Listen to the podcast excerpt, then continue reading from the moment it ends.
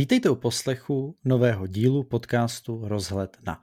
Moje jméno je Adam Pícha, zdravím vás a vítat se můžeme ku příkladu na mém YouTube kanále nebo třeba na Spotify, pokud preferujete spíše to poslouchání. A v tomto podcastu se bavíme často o knihách, ale nejenom o nich, jsou to biznisová témata a odpovídám na vaše otázky třeba ze skupiny Knižní závisláci, kterou vám velmi doporučuji, pokud milujete knihy. A jeden z dotazů, který tam padl a není vůbec jednoduchý, zněl, co je nejtěžší pro začínající spisovatele. A to je tématem dnešního dílu. Protože já sám jsem spisovatelem, v roce 2021 mi vyšel debitový román, potom v roce 2022 básnická sbírka, publikoval jsem několik povídek, ale myslím si, že mnohem zásadnější je ta má zkušenost, kterou mám z pozice jako nakladatelské a knihkupecké a také vlastně ta komunitní, protože se bavím s obrovským množstvím začínajících spisovatelů a věřím, že jsem desítkám z nich pomohl k tomu, aby nějaká jejich knížka vyšla ale stále mi připadá, že ta otázka je neskutečně složitá, protože je extrémně individuální. Každý začínající spisovatel a spisovatelka má jiné problémy. Píše něco jiného, píše jinak kvalitně, zajímavě, ale to asi není tak úplně důležité, o tom si ještě něco povíme, ale hlavně je vybaven různou sadou schopností, které může využít a nemusí. Já jsem si udělal takové tři pracovní skupiny výzev, které mají začínající spisovatelé a spisovatelky. První, která asi bude nejzásadnější, jak se vlastně naučit psát a vědět, že píšu dobře, anebo tak, aby to zaujalo mé potenciální čtenáře. Druhá skupina těch problémů a výzev, jak udat rukopis nakladatelství, o tom se mluví asi nejčastěji a už jsem se k tomu dostal i v rámci mého podcastu Rozletna. A pak, jak o sobě dát vědět čtenářům protože to může být úplně separátní a velmi důležitá disciplína. Vím, že každý začínající spisovatel má ty problémy jiné, jinak to vnímá a v zahraničí často vydáte, že spisovatelé vydali svůj debitový román až někdy po 30 nebo klidně po 40, protože v té době už měli čas na to v klidu psát, nějakým způsobem vyzráli a to je vlastně trošičku odpověď na tu první otázku, jak se naučit psát a vědět, že píšu dobře. Ono to vyžaduje čas.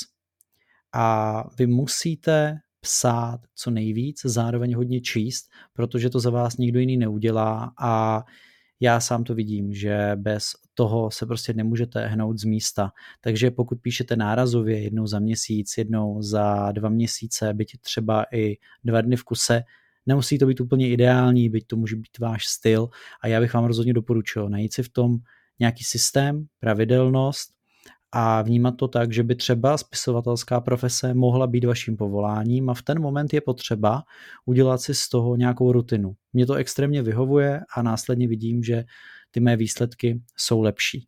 A zároveň je tam potřeba i trošičku ten věk, vy se budete muset vypsat z těch úvodních let začátečníka a když vidím, co jsem napsal v 15, v 16 letech, tak až někdy kolem 25 let jsem se dostal k tomu, abych psal tak, jak mi připadá, že by to mělo lidi bavit a mě samotného to baví. Opět, každý to bude mít jinak, ale nermuďte se a nehruďte se, když to na začátku nebude úplně ideální. On prostě geniálně nepíše úplně na začátku zřejmě vůbec nikdo. A pokud ano, tak je to opravdu zázračné dítě. No a ono to dobře, jestli píšete dobře, to je takové, kolem toho se často točíme, že vlastně, že vychází třeba knížky lidem, o kterých lidé říkají na sociálních sítích nebo na různých databázích, že vlastně nepíší dobře a že jim ty knížky vychází jenom kvůli tomu, že jsou známí a že mají nějaké publikum, takových lidí je hodně.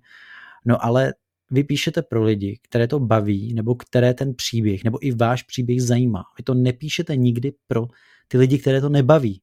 A když si tohle uvědomíte, tak eh, se vám bude mnohem líp žít a mnohem líp tvořit. Prostě je to jenom na vás, jak, jaké to publikum si vytvoříte a myslím si, že je potřeba se opravdu soustředit na ty lidi, které to baví. A i když jich bude tisíc, tak je to přece super, že máte kolem sebe tisíc lidí, které něco strašně baví. Ale je také zásadní to, co píšete, někomu dát přečíst. Mnoho lidí se toho bojí, píše do šuplíku a to je obrovská chyba.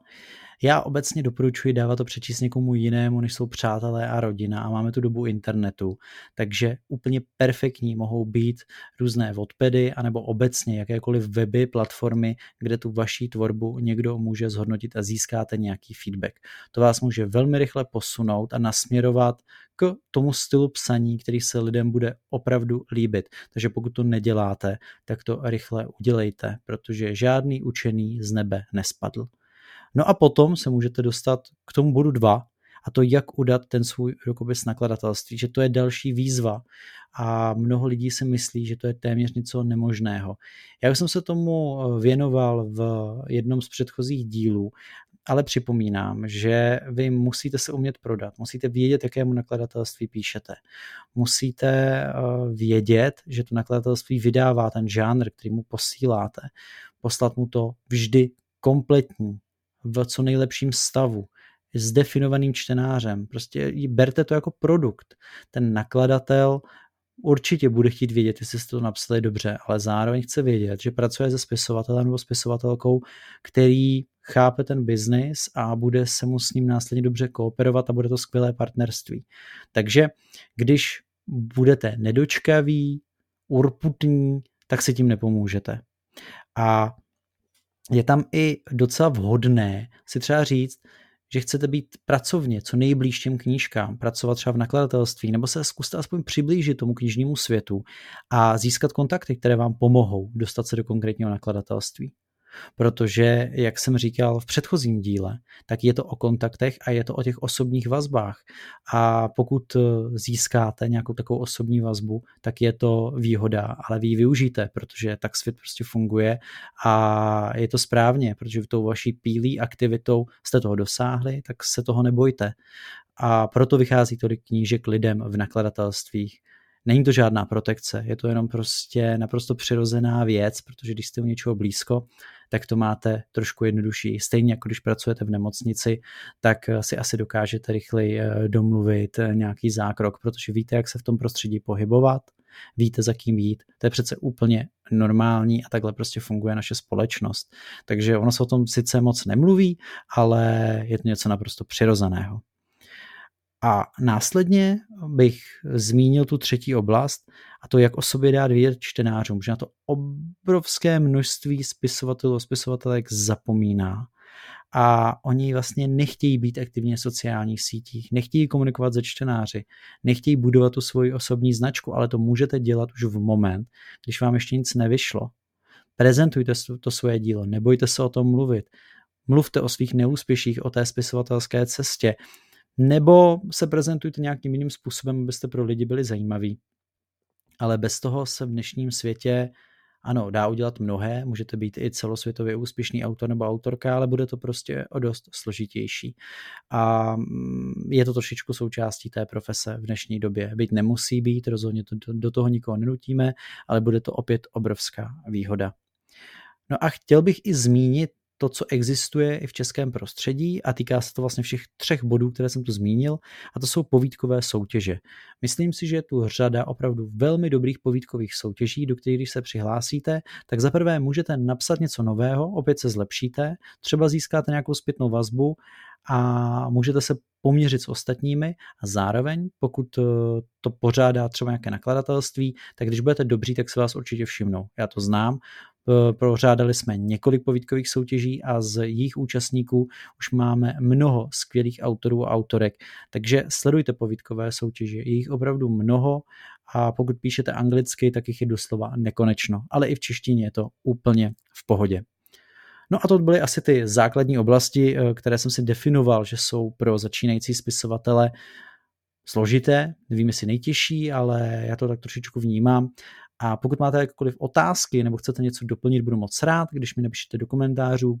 Když těch otázek bude hodně, uděláme nějaký speciální doplňkový díl, kde to téma ještě rozšíříme. No a brzy se uslyšíme u dalšího a opět knižního tématu. Mějte se krásně a ahoj. Thank you